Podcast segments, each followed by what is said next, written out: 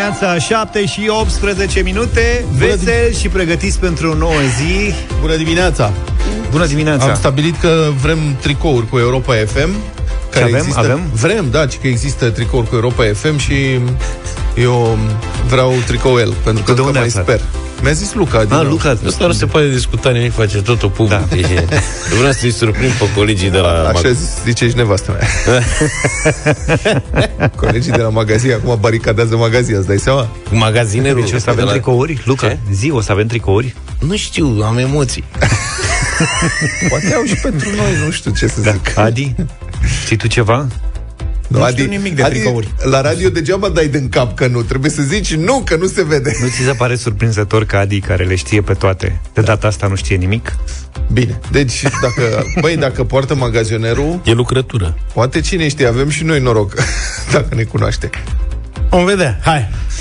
Ce vrei, mă? În Brăila... Să vrei schimb și- subiectul. Nu vezi că tot încerc să o plec de aici? Bine.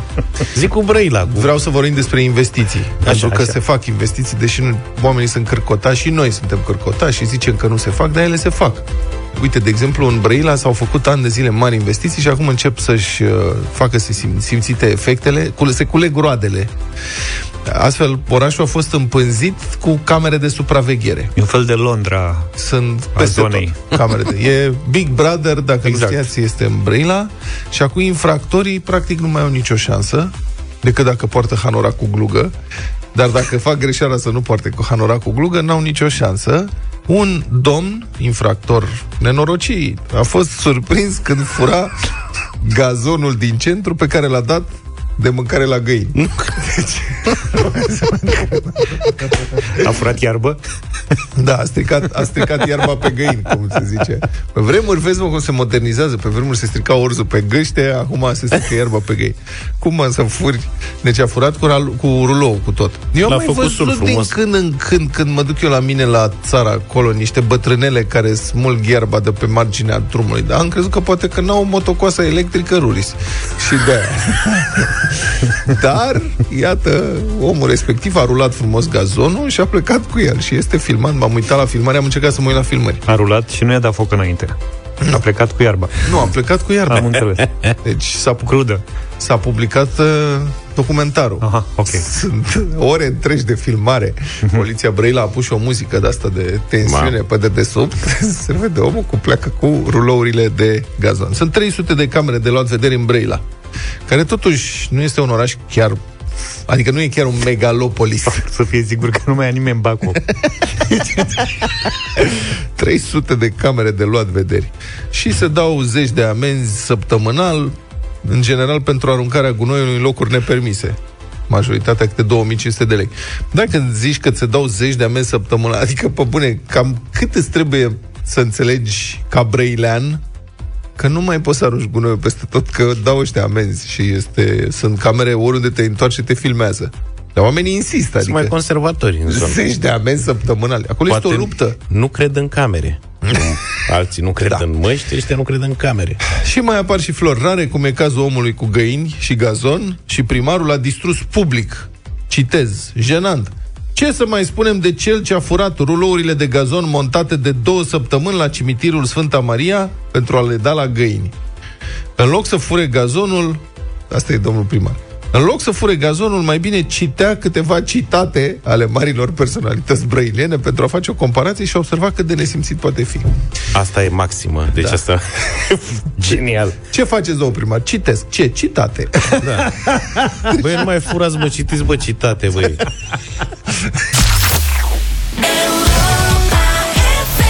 Doamne, nu mai ascultasem de mult o piesă cu The Weeknd, In Your Eyes. Uite și la The Weeknd au revenit anii 80 în muzică. Vă simțiți singuri în perioada asta? Sunteți stresați de izolare? Îmbrățișați un copac. Vă recomand autoritatea israeliană Vlad Revino, ce pățit? Natură și parcuri. Become a hug. A tree hugger, cum se spune. Îmbrățișați copacul. Deci autoritatea israeliană pentru natură și Un parcuri fel de ADP. Nu. Alpab. regia, ceva, nu știu, regia de Alpab pe, Israel. Ne recomandă să îmbrățișăm un copac pentru depășirea sentimentului de izolare. Așa a început și Verește Atila. În această perioadă neplăcută a pandemiei de coronavirus, recomandăm oamenilor din întreaga lume să iasă în natură, să inspire adânc, nu și în București, și să îmbrățișeze un copac pentru a-și exprima iubirea și a primi iubire a declarat Orit Steinfeld, directorul de marketing al Parcului Național Apolonia. Vezi că ăștia în general știu ce fac. Eu sunt convins. Problema e că la noi, adică la cât s-a depreciat, e greu să depășești sentimentul de izolare într-o pădure în care nu mai sunt copaci. Ia ești tu în față aici, caut un copac. Pentru un pic... Nu e copac, ai pom, adică... Dar sunt mici Faci copăcii. treaba. Da. Dar cu trunchiuri nu merge, te duci și îmbrățișezi un trunchi și poate te simți mai... Ce vreți să... Mai... Asta, cele mai fundamentale nevoi umane sunt cele de conectare, atingere și îmbrățișare. Copacul nu-ți răspunde... Dacă îmbrățișez un copac, crezi că pot să trec prin vama la greci Eu am mai auzit, repede?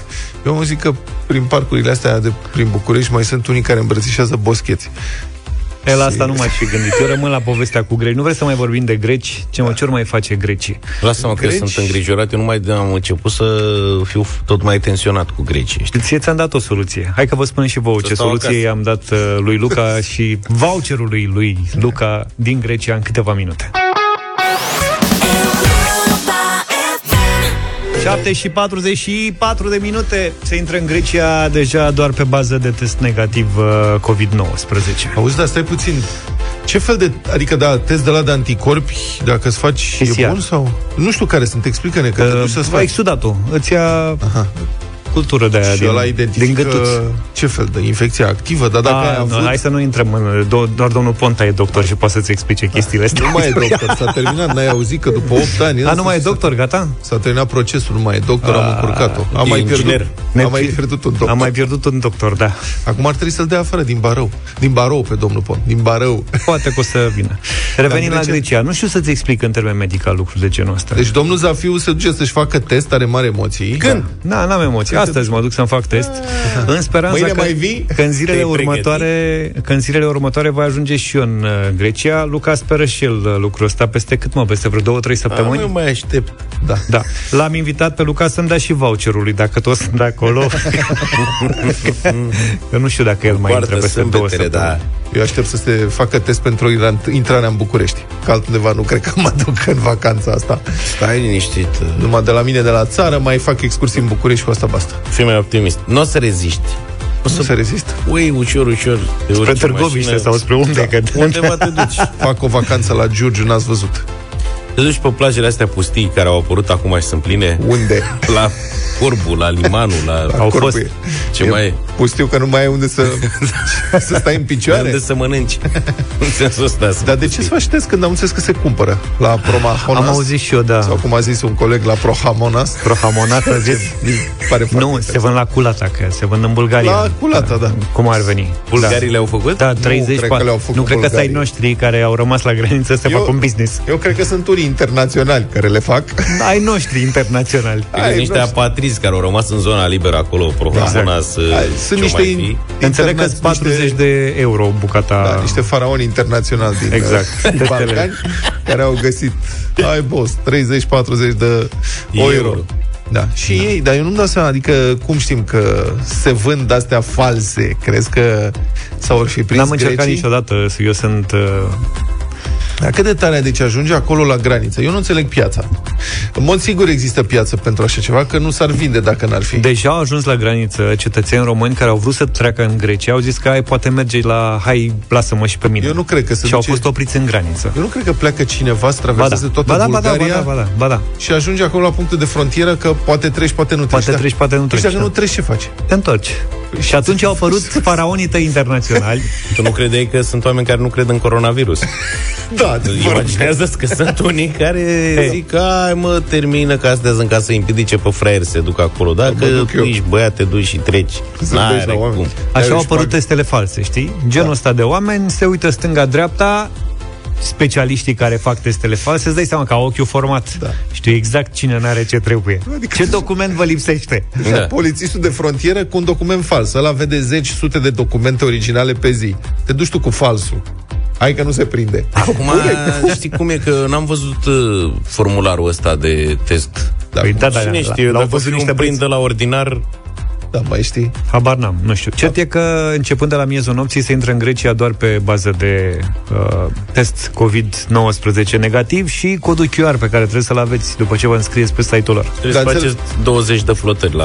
Înțeleg că sunt niște Sosire. forumuri unde se discută, nu? Da, pe, pe Facebook sunt mai multe forumuri. Eu sunt pe forum Grecia, unde absolut toți cei care Stai puțin. sunt înscriși acolo și au trecut printr-o experiență vin și povestesc. Stai că e aici e caz de confuzie. Una Da. e forumul, alta e Facebook-ul. Poate pe Facebook ai un grup. Așa se numește, un forum. grup care se numește Forum Grecia, e dreptate, așa pe, este. Asta, deci pe Facebook există un grup care se cheamă Forum Grecia și ei au trecut ce Era tare să povestesc? cheme forum Instagram pe Facebook. Băi, lumea aici spune că au trecut destul de repede, în sensul că au arătat uh, testul negativ COVID și pe greș nu e interesat decât uh, codul la QR. Și în funcție de asta ei mai opreau să mai facă ei un test COVID sau nu. Îi trăgeau pe dreapta sau nu.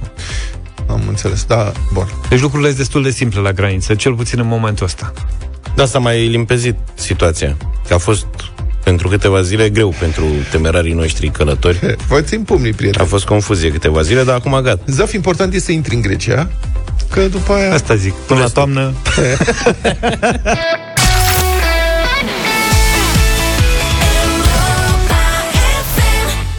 8 și 9 minute. Bună dimineața! Bună dimineața! Noi recorduri pentru România. Ieri cu 637 de cazuri noi de COVID, România a fost pe locul 2 ca număr de noi îmbolnăviri în Uniunea Europeană. Talonăm, îi talonăm pe spanioli. Spaniolii au fost pe primul loc cu 666 de cazuri noi. La mustață, practic. La Mustață e adevărat că o populație, cred că de cel puțin de două ori mai mare ca a României. Și au și mulți români. Dar tot ieri s-au înregistrat în țara noastră cele mai multe decese din cauza COVID-19 din Uniunea Europeană, 30.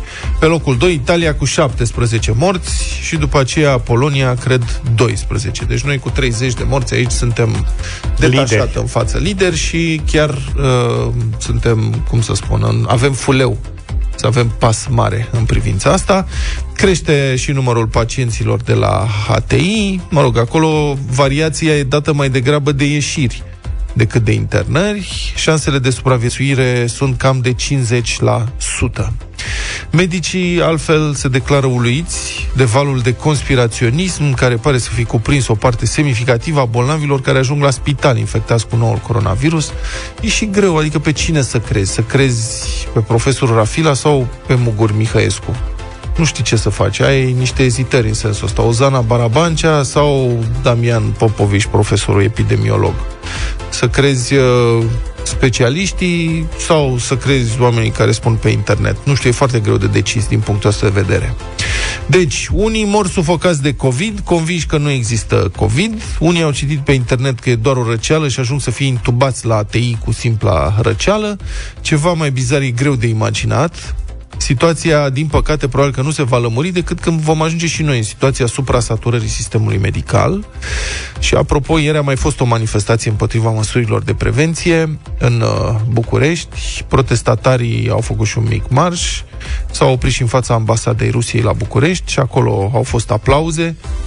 Asta, dacă vă întrebați cine ar putea fi interesat să semene confuzie și neîncredere în societatea românească în această perioadă.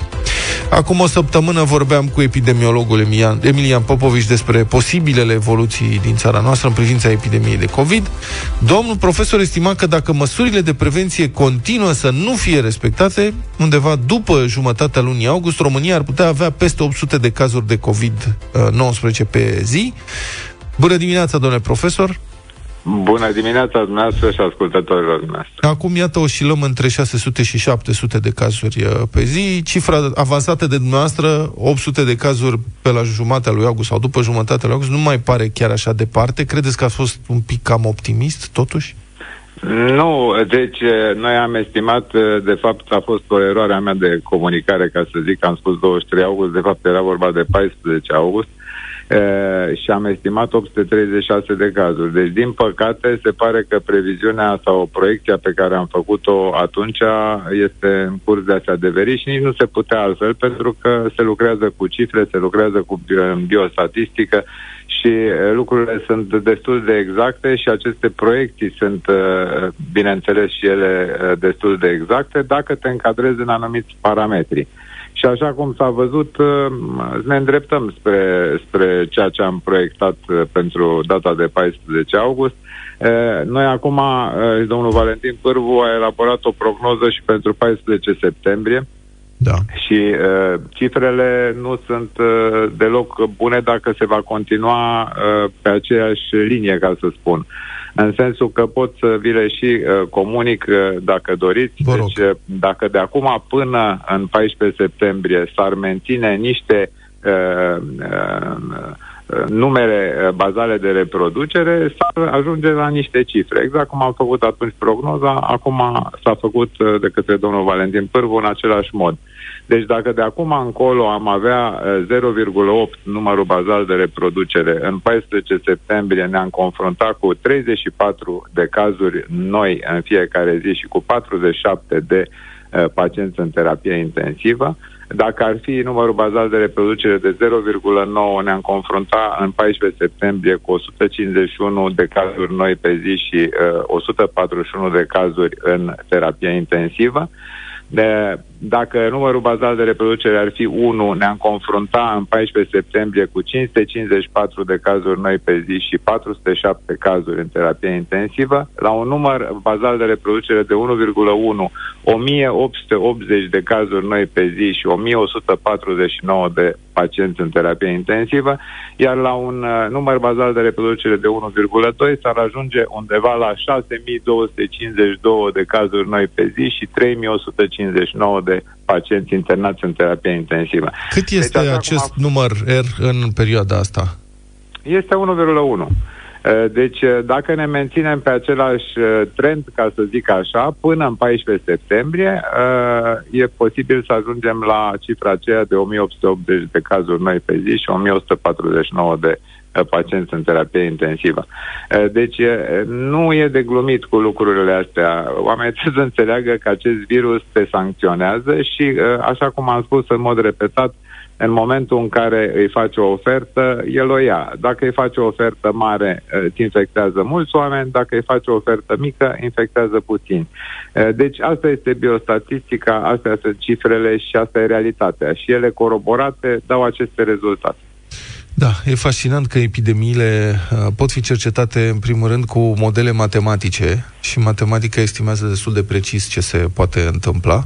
Dar cum, cum vă explicați, bun, acum secundar, în afara discuției stricte despre cum uh, evoluează epidemia sau cum ar putea evolua epidemia, cum vă explicați dumneavoastră faptul că, aparent, din ce în ce mai mulți oameni nu mai cred în specialiști, și își riscă viața până la urmă și viața celor apropiați, um, dând crezare unor zvonuri nefondate care circulă pe internet. Știți că este o vorbă care spune cam așa, uh, spun, spune omului ce vrea să audă. Și dacă oamenii vor să audă că nu e o problemă, ei asta aud și asta receptează. Li se spune, sunt, se găsesc unii care să spună, să-și dea cu părerea sau pur și simplu să-și spună niște convingeri și omul preia ce vrea să audă. Atunci când, să zicem, oameni cu pregătire medicală spun asemenea lucruri, este și mai grav, pentru că atunci omul ce are în față? Are doi medici, unul care zice într-un fel, unul care zice în alt fel. Și el ce va crede? Ceea ce îi convine. Eh, deci, eh, cum să vă zic eu, aceste știri false au un, un, un, rol, un rol extrem de nociv pe toate palierele, pentru că oamenii preiau o parte dintre ei, bineînțeles, nu toți, o parte dintre ei preiau aceast, aceste știri Uh, pentru că le convin, probabil, pentru că le găsesc, uh, mă rog, mai convenabile pentru ei și le transpun în viață, ca să spunem așa.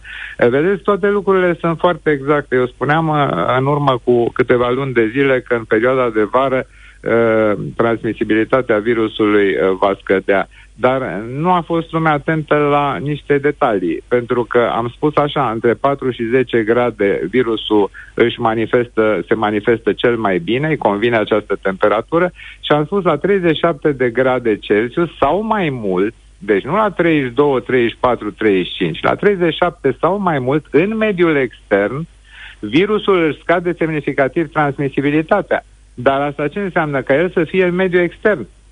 Uh, nu să fie în organismul uman, ori dacă el se transmite, cum se spune, într-o veselie, îmi scuzați exprimarea, între, de la om la om, el nu este în mediul extern, este în mediul intern și este protejat. Uh-huh.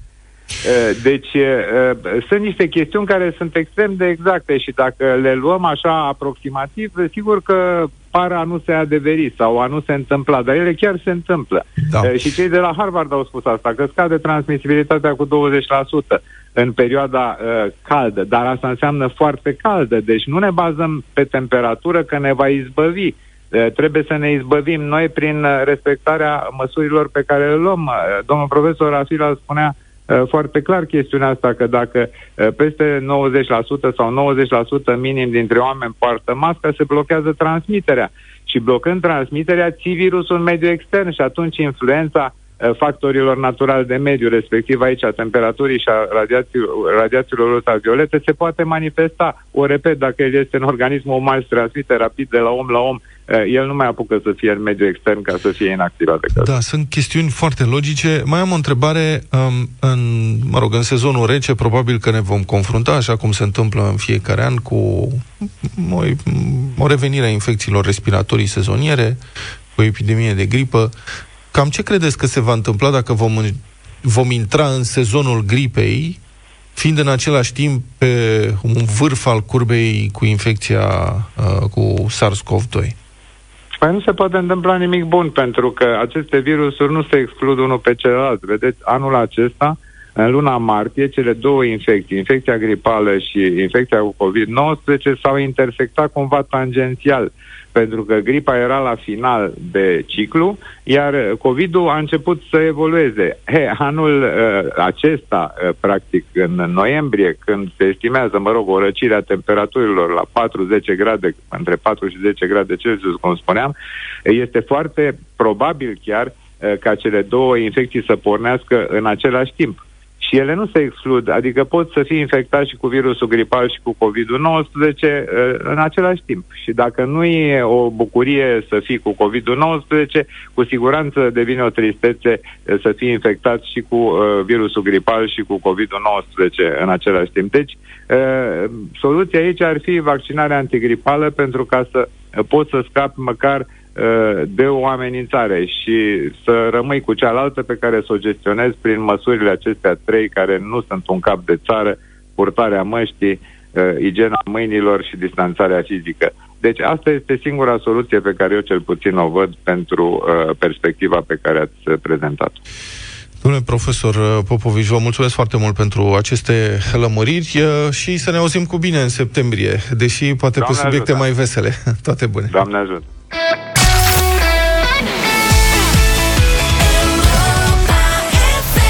8 și 37 de minute. Vlad, ai câștigat 5.000 de lei. Trebuie să vorbim un pic despre o nouă tentativă de, mă rog, o țeapă o tentativă de phishing, o fraudă, o tentativă de fraudă care se distribuie pe net. Țeapă e cuvântul De data asta pe telefoanele mobile, dar practic e tot pe net. Că da. te pune să faci ceva dacă ai acces la internet, în fine, și să dai un telefon după aceea. S-au mulțit, sunt din ce în ce mai multe uh, astfel de tentative în ultima vreme. Sunt ușor de decelat, o să vă dau câteva informații ca să vedeți cum vă puteți prinde relativ simplu dacă sunteți ținta unei tentative de fraudă pe internet cu un astfel de uh, atac de tip phishing. Am niște prieteni care au pățit-o și care și-au pierdut accesul la pagine de Facebook. Destul de urâtă povestea. Deci, asta este așa. E vorba de un anunț care pasă mite, chipurile ar veni din partea unei dintre companiile noastre de telefonie mobilă. O să-i spun și numele, că na, să știți dacă primiți așa ceva, Telecom. Așa. Anunțul ăsta face promisiunea unui premiu substanțial de peste 1000 de euro. 5.000 de lei. Dacă suni la un anumit număr în următoarele două minute. Deci, cauți uh, ceva pe net și deodată apare anunțul. Ai câștigat 5.000 de lei.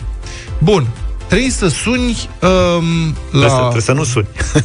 așa ți se cere, să suni la un număr uh, de telefon și numărul respectiv este cu supra taxă. Acum, o să vă spun că sunt niște amănunte amuzante, niște detalii și elemente care te pot ajuta să identifici ușor tentativa asta de fraudă. Practic, întotdeauna, o tentativă de acest gen va promite ori premii foarte frumoase, ori îți va, te va amenința că pățești ceva nasol dacă nu faci ceva. Dar întotdeauna ți se cere să întreprinzi o anumită acțiune, altfel pierzi ocazia, momentul ăla. E o mo- modalitate de a pune presiune pe victimă și de a reduce timpul de gândire. Ideea e ca victima să se precipite, să aibă senzația că e acum ori niciodată. Ofertele legitime nu au practic niciodată astfel de particularități. Adică sună acum în două minute sau pierzi oferta sau tă click aici. Practic nu că te lasă să te gândești, te pune presiune Da. pe tine și în momentul ăla ai de luat decizia în capul tău dacă pui mâna pe banii ăia sau, nu sau pui îi mâna. lași. Da. Exact. Bun, fiți după aceea mereu atenți la gramatică, pentru că atacurile de acest gen au adesea probleme grave de gramatică, de topică, de ortografie. În cazul acestei tentative de escrocherie care vine pe telefoanele mobile, anunțul începe așa. Adresa dumneavoastră IP a fost selectată pentru un 5.000 lei. Și, în principiu, dacă nu ți atrage atenția că nu există formularea la română, poți să câștigi un 5.000 lei, înseamnă că ai trecut prin Că școală meriți. degeaba și poate meriți să fii fraudat. După care continuă. Astăzi este ziua du- dumneavoastră norocoasă. Sunteți unul dintre cei 10 utilizatori selectați aleatoriu pentru a câștiga un 5.000 lei. Se repetă. Bun, mai sunt și diverse formulări, formulări naive, cum ar fi așa, citez. Dacă nu vă revendicați cadoul pe parcursul acestui timp, ceea ce nu prea vine din română, acesta va fi oferit următorului client fericit. Totuși sunt niște formulări naive. Deci nu e care... pui fericit, e client fericit. Nu, ele nu vin din partea companiilor serioase. Adică Nici o companie serioasă nu formulează așa. Bun, și acum detaliu Pentru că amuzant. nicio companie nu are clienți fericiți, poate. Bun, detaliu amuzant. Dacă apeși pe butonul Revendică Premiu, ai- afli că ai fost selectat și pentru a participa, citez, la un experiment social calea secretă a îmbogățirii într-o săptămână. Și asta este ironic, dar foarte adevărat, pentru că chiar este o cale secretă de îmbogățire într-un timp scurt, doar că nu a victimei, ci a escrocului care a pus la cale șmecheria. Adică este vechea, e ironic aici, e vechea poveste în care cineva dă un anunț, află cum am îmbogățit și cum am câștigat un milion de dolari într-o săptămână. Uh-huh. Trimite un dolar prin poște și o să spun secretul. Și ăla ia un milion de dolari, uite așa m-am îmbogățit, pentru că un milion de fraieri mi-au trimis câte un uh, dolar. Bun. Deci țineți minte, dacă e prea frumos ca să fie adevărat, nu e adevărat. Dacă ți se cere să acționezi imediat pentru a primi ceva sau pentru a nu pierde ceva, accesul al vreun cont sau altceva, că primești mail-uri de phishing, dacă nu faci asta acum, o să pierzi accesul la contul bancar sau la contul de Facebook sau la contul de mail. Dă click acum ca să-ți recuperezi, să treci datele de securitate și așa mai departe și trebuie să faci asta repede. E, dacă pune presiune pe tine, e foarte probabil un atac. Dacă e scris prost, e foarte probabil un fake. Și problema e, desigur, că numărul atacurilor uh, informatice e în creștere masivă în toată lumea și provoacă pagube uriașe și e foarte important să ne mai protejăm și singuri. Black Eyed Boy de la Texas, 8 și 50 de minute. Am o surpriză pentru voi, un fel de sunetele lui Petreanu, fel de, cu un pic da. de muzică clasică și muzică cubaneză. Deci ideea e următoarea, o muziciană din Germania, muziciană de muzică clasică, a vizitat uh, Cuba în ianuarie anul acesta, i-a plăcut foarte mult și a fost impresionată de muzicalitatea cubanezilor și a, a imaginat un proiect uh, original, o reinterpretare a unor piese clasice în stil cubanez. Adică Domne, dar dacă Mozart ar fi fost cubanez, cum ar fi compus el Mozart, Wolfgang Amadeus, Cu Mozart trabucul în colțul gurii. și a rezultat un album care e foarte ascultat uh, acum, îl găsiți, cred că pe Spotify, pe Apple Music este oricum, Mozart e Mambo de Sarah Willis. Și avem și un exemplu. Iată. Ăsta este originalul, e Rondo.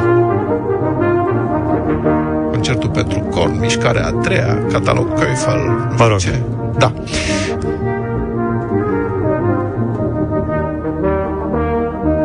și vrei să ascultăm în versiunea Da, cubaneză? deci asta este piesa clasică. Foarte frumoasă, faimoasă, a fost rearanjată ca un mambo cubanez, care chiar începe așa, ca un mambo cubanez, filmat pe stradă. Asta e doar introducerea.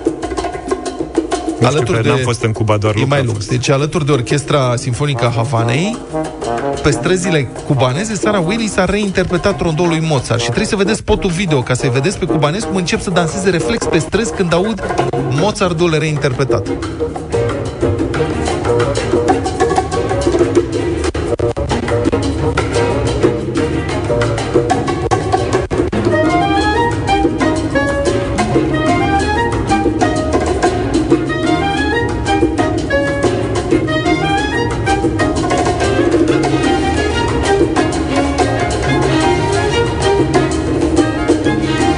Oamenii interpretează orice. Sunt ca ai noștri, dacă înțelegi ce vreau să zic.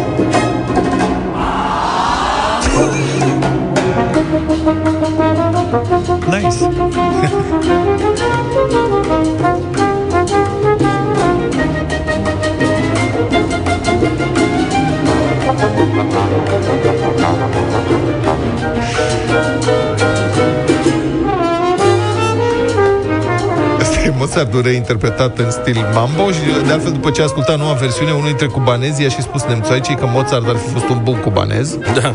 Și e de văzut și video care e foarte frumos, cu cubanezi care dansează. Ești foarte ușor să o identifici pe artista din Germania, grupul de cubanezi care dansează, dacă înțelegeți, adică e cea care nu se potrivește.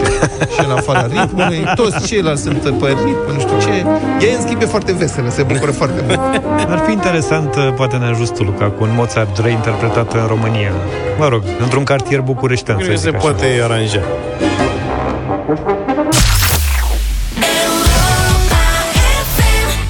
Nu pot uita privirea ta cum stai în geam și aștepți pensia. Ah, apropo de asta, ați auzit de povestea aia de la Academia Română? Un scandal mare și foarte neacademic la Academie, unde au descoperit că au fost încasați ilegal banii academicienilor care, Dumnezeu să-i odihnească, au murit. E foame de bani și la Academie, înțeleg. Deci schema clasică. Exact. Au ținut în geam. Ani de zile, frauda a fost descoperită de uh, cineva din interiorul Academiei, dar după 9 ani. Mamă. Au dispărut 3 milioane de lei în 9 ani. Mă rog, și câți, vreo, aca- și câți academicieni? este bun asta. Vreo, șa- vreo 600 de mii de euro. Deci care e schema? Banii au fost încasați, de fapt, ilegal pe numele unor academicieni decedați. Pentru că la Academie regula e următoarea. I- Numărul de academicieni e fix. Când unul, vorba aia, îi vine ceasul și Abia atunci poate intra altcineva în locul lui. deci de-abia atunci lasă locul liber și haț, e o listă de așteptare, vine următorul. Doar că nu au fost scoși din sistem. Deci ei săraci au ieșit din sistem practic, dar nu au fost scoși. De pe stat. adică nu ajunge dacă ești la Academie doar să ieși din sistem. Trebuie să fii și scos din sistem. Ieșitul s-a rezolvat. Scosul nu s-a rezolvat. și, practic, indemnizațiile au continuat să fie încasate, a explicat pentru Libertatea o sursă din instituție. Academicienii primesc niște indemnizații de câteva mii de lei pe lună, mă rog, 2500-3000 de lei pe lună, mai sunt și tot soiul de indemnizații de merit, una peste alta, un academician poate ridica lunar vreo 9000 de lei din Oho. diverse indemnizații cumulate. Și ne-ar trebui și nouă să facem un dosar cu șină de academician, măcar să ne înscriem pe listă. Că e listă lungă de așteptare. Așa se și explică de ce au apărut și academii paralele. Astea finanțate prin Da, televizie. Levantul. Da, Levantul, toate alea, toate, toți securiștii și... După Academia asta s-a făcut și un salam. securi, securiștii și sinecuriștii și au făcut academii. Pentru că, vezi, e complicat. La academia asta mare e nasol să intri. S-a eliberat un loc de doctor zilele astea. Bun, și um, banii, culmea. Deci au fost totuși găsiți. Adică erau într-un dulap la caserie, a zis secretarul general al Academiei. Deci anchetatori foarte eficienți, după 9 ani s-au prins. Erau toți banii în dulap. Secretarul general al uh, Academiei dă vina pe casieră, care ar fi semnat în dreptul academicienilor și spune că banii sunt deja înapoi la trezorerie. Dar s-a făcut și o plângere la parchet. Deci o stare de confuzie total neacademică acolo, cum am spus. Scandalul abia începe, pentru că unii angajați citați de libertate spun că e imposibil ca doar casiera să fie implicată.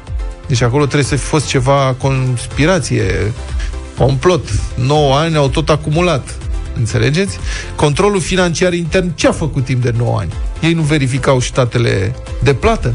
Nu Și se uitau există- doar în fereastră. dar există posibilitatea, adică aparent scuza ar fi că erau niște academicieni mai în vârstă care nu prea se mai deplasau să-și ia bănuții și de aia banii s-au tot acumulat, s-au tot acumulat până s-a făcut un mormănel și ori fi început să iasă din dulapuri și atunci le-a picat fisa. Și cineva s-a vărsat. și cineva a tras jaluzelele.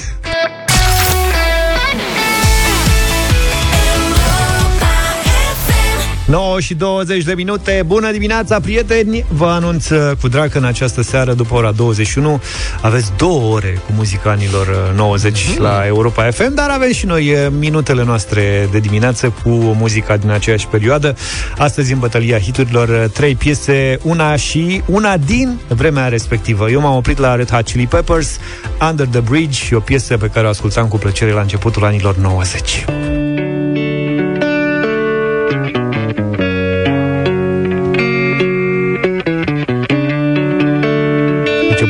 Se pare mirific.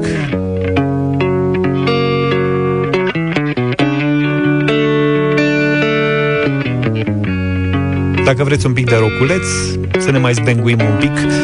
Under the Bridge, spuneți Red Hot Chili Peppers și ascultăm piesa imediat uh, după telefoanele voastre. Sometimes I feel like I don't have a partner Sometimes I feel like my Luca, spune ce ai propus, ai uitat?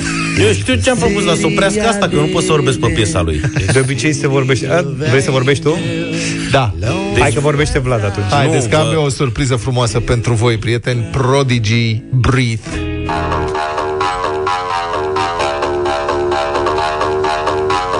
Pe asta poți să vorbești? Pe asta îmi place. Cu Prodigy. Cum făcea Vlad Pogo. Gata că se știe. Prodigy, prieteni.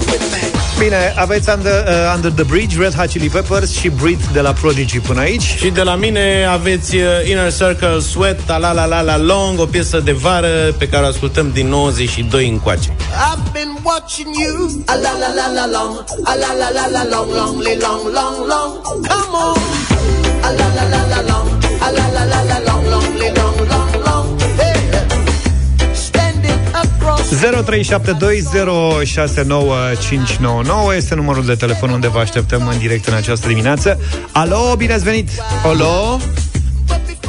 Alo? Alo, Bună Salut. dimineața, sunteți în direct. bună dimineața! Hai. Încă o dată aș dori să ascult Under the Bridge. Under, Under the the bridge, Bridge. să fie Red Hot Chili Peppers primul vot. Mulțumim tare mult. Dan, ești în direct cu noi. Bună dimineața! Salve. Bună dimineața! Nu cred dacă e ceva mai bun decât Red Hot Chili Peppers, dar Prodigy nu pot rezista. Prodigy, Prodigy prietene, astăzi. foarte Trebuia bun. să reziști. Mulțumesc. N-ai cum să reziști. Alin, bună dimineața! Salut, Alin!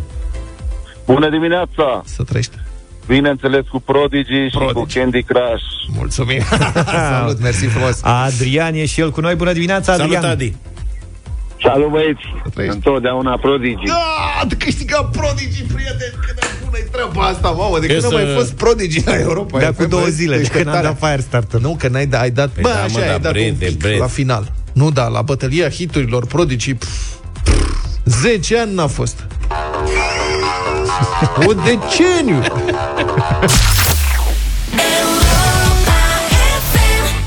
Hai că s-a mai dus o piesă cu Justin Bieber. Uite, Let Me Love You.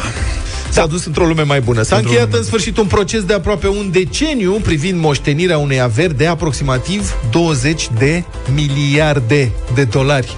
Saci Mamă. întregi cu diamante, bijuterii, tone de monezi de aur, toate au fost găsite în 2011 într-un templu indian și o veche dinastie indiană a câștigat moștenirea.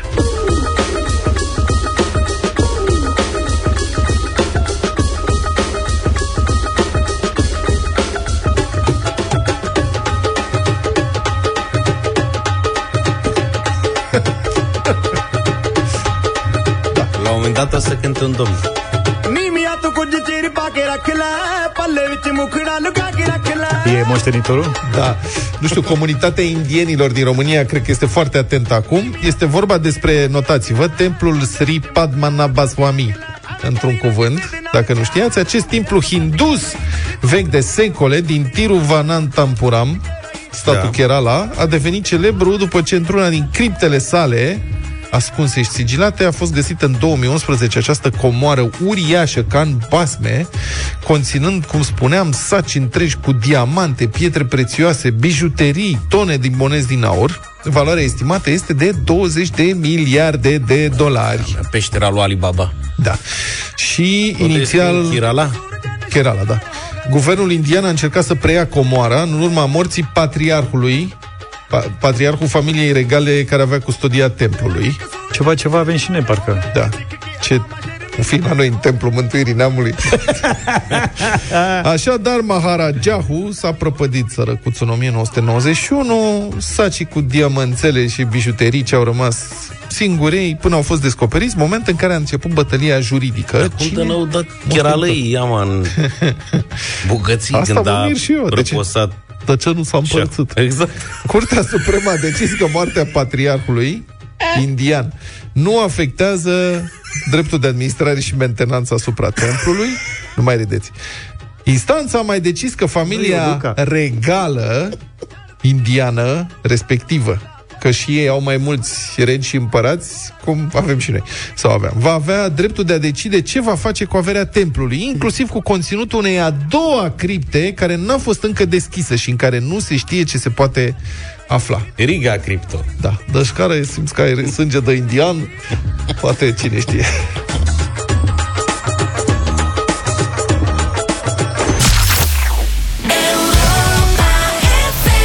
Trei lucruri pe care trebuie să le știi despre ziua de azi. Pe 15 iulie 1988 a avut premiera unul dintre cele mai populare filme din istorie, primul dintr-o serie care pare, mă rog, deja cam lungă, Die Hard, cu Bruce Willis în rolul polițistului imposibil de ucis, John McClane. Hola, I'm Pedro Capua. You're listening to my new song Buena Suerte on your favorite radio station, Europa FM. What I told all of you, I want radio silence. Sorry, I didn't get that message. Mayday, terrorists have seized the Nakatomi Plaza. This channel is reserved for emergency calls only. Do I sound like I'm ordering a pizza? Possible crank call. Check the area confirmed. No signs of disturbance, dispatch.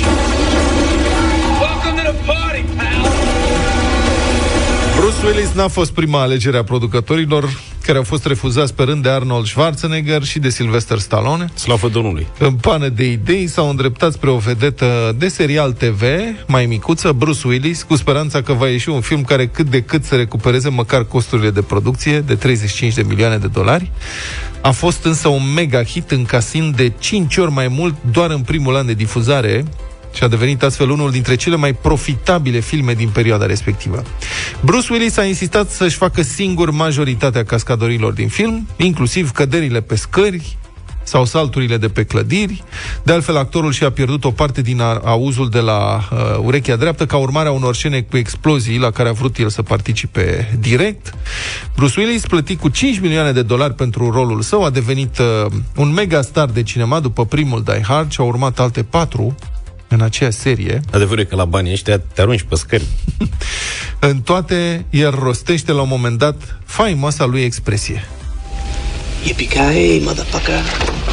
Sau, cum ar traduce Irina Margareta Nistor, Du-te mai bine, norocitule! Băi, s-au făcut 8 ani de la lansarea piesei Fenomen Gangnam Style a sudcoreanului Psy. Open Gangnam Style. Gangnam Style. Op, op, op. Ăia dansează. Open Dar Gangnam la dans, Style. cum mi-a explicat mie, e cabral, unul pleacă, unul stă, unul pleacă, unul stă. Păi n-ai cum să stai la Op, op, op, op. Open 8 ani, Gangnam tată. Style. Ce trece timpul. Criticată de mulți, piesa a făcut în conjurul lumii în topuri din Rusia până în Germania și din Statele Unite până în Australia. Gangnam este numele unui cartier din Seul, iar Gangnam Style este un neologism ce se referă la modul de viață al locuitorilor săi. Un fel de băneasa style. Ce zic? Doroban, Dansul, sau da, dansul lui Psy a fost imitat de o sumedenie de personalități în frunte cu președintele american de atunci, Barack Obama. Videoclipul piesei a fost de altfel cel mai vizionat din istoria YouTube la momentul respectiv. Până astăzi a strâns 3,6 miliarde de vizionări. La 21 decembrie 2012 devenea primul videoclip care ajungea la un miliard pe YouTube. Acum recordul îi aparține lui Despacito cu 6,8 miliarde de vizionări. La noi, știți cine e pe primul loc? Cine e pe Dinamo, sigur Cine nu e e. pe primul loc? Ina e. Ina. Ina cu 250 de milioane de, vizio- de vizionări pentru Ruleta. Ce drept, piesa ei e hit internațional și Ina are, știm cu toții, foarte mulți fani în America Latină și au contribuit serios la cifra asta. Aha. Una vida ganaste la ruleta, con tu movimiento gáname, bailando, gozando tu cuerpo flamenco le. L-a bătut pe Salam. l-a bătut pe mocanul ăla, deci... Prina. Mexicanii, tată, ăștia. Jador, ceva, nimic, nicio șansă. Văzut, Nu mă, tati, rupe tot. Îi rupe pentru că Mexic. Hai să râzi la noi, strict autohton, deci fără... care cântă Fără alte Eric nații. îl cheamă. Așa vorbește el. Da. Deci, cel mai vizionat videoclip în limba română, Da. nu o să Dar, auzi, ghiciți. dar noi de ce nu cântăm? Că nu ne duce mintea. Dar noi nu timp pâina, te cântăm din noi teva. Ia mă, ia uite, ia Trebuie uite. să știți să o și ții acolo. O tine, tată, tot. Face să fie bine. Băi, deci cel mai vizualizat videoclip de limbă română, nu o să ghicești niciodată, că acum că ți l-am scos pe salam, te-am încurcat Nu de e tot. sa? Păi, Nici mai minune? s- Ălălalt. E cu peste 200 de milioane de vizualizări. Cine, mă? Gașca Zurli, mă, Gașca nene. Zur. Și nu e aia cu... Ia uzi. Guli, guli. Nu e o căsuță mică, asta, e vrut să Asta spui. ai fi crezut că e o căsuță mică. Nu, e una mai mare. Nu, nene. Ăla are versuri prea complexe. 200 de milioane. Și vezi că în top 5 mai sunt niște cântecele de la Gașca Zurli. Foarte tare, bravo. Țara asta mai are o șansă. La asta te referi? Da, păi dacă se ascultă mai mult Gașca Zurli decât Salam, tot e bine. Au cilică mămăligă. A, ciulică, mă,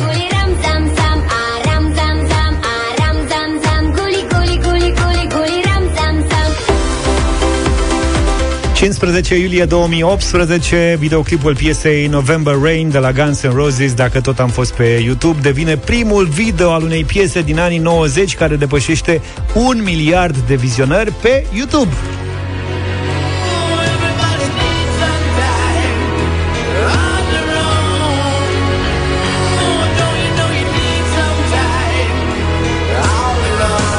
Foarte aproape în acest clasament se află piesa Zombie de la Cranberries cu 739 de milioane de vizionări și Smells Like Teen Spirit de la Nirvana.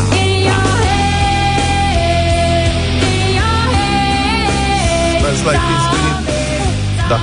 Pe, asta e Zombie. Cum zici tu? Am zis și de Zombie. Da, aș vrea să revin la piesa de pe primul loc. November Rain a fost scrisă de Axel Rose și lansată în 1992, înainte de apariția YouTube. Videoclipul piesei a fost urcat pe internet abia în 2009 și în ultima vreme a avut vizionări de aproximativ jumătate de milion zilnic. Majoritatea vizionărilor vin din Statele Unite, vreo 89 de milioane, din Brazilia 69, din Mexic vreo 66 de milioane și Argentina și Columbia sunt și ele acolo în top 5. Următorul videoclip al trupei ca număr de vizionări este Don't Cry, dar nu strânge decât jumătate din uh, vizionările de la November Rain. Hai să încheiem cu piesa asta frumoasă sau vreți Gangnam Style? Ha? Ce preferați? Gangnam Style. Hai Gangnam Guns N' Roses, hai Guns N' Roses, hai Guns N' Roses. Pe mâine dimineață, numai bine, vă pup, pa, Toate pa! bune. Pa, pa!